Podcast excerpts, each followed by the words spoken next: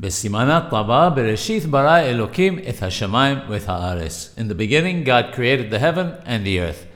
As is well known, Rashi quotes Rabbi Ishaq that the Torah should have started with the book of Shemoth, Exodus, with the first commandment regarding the first month of the year. The reason why the Torah starts with God's creation of the world is to let us know that He created the world and could give the land of Israel to whomever He wishes.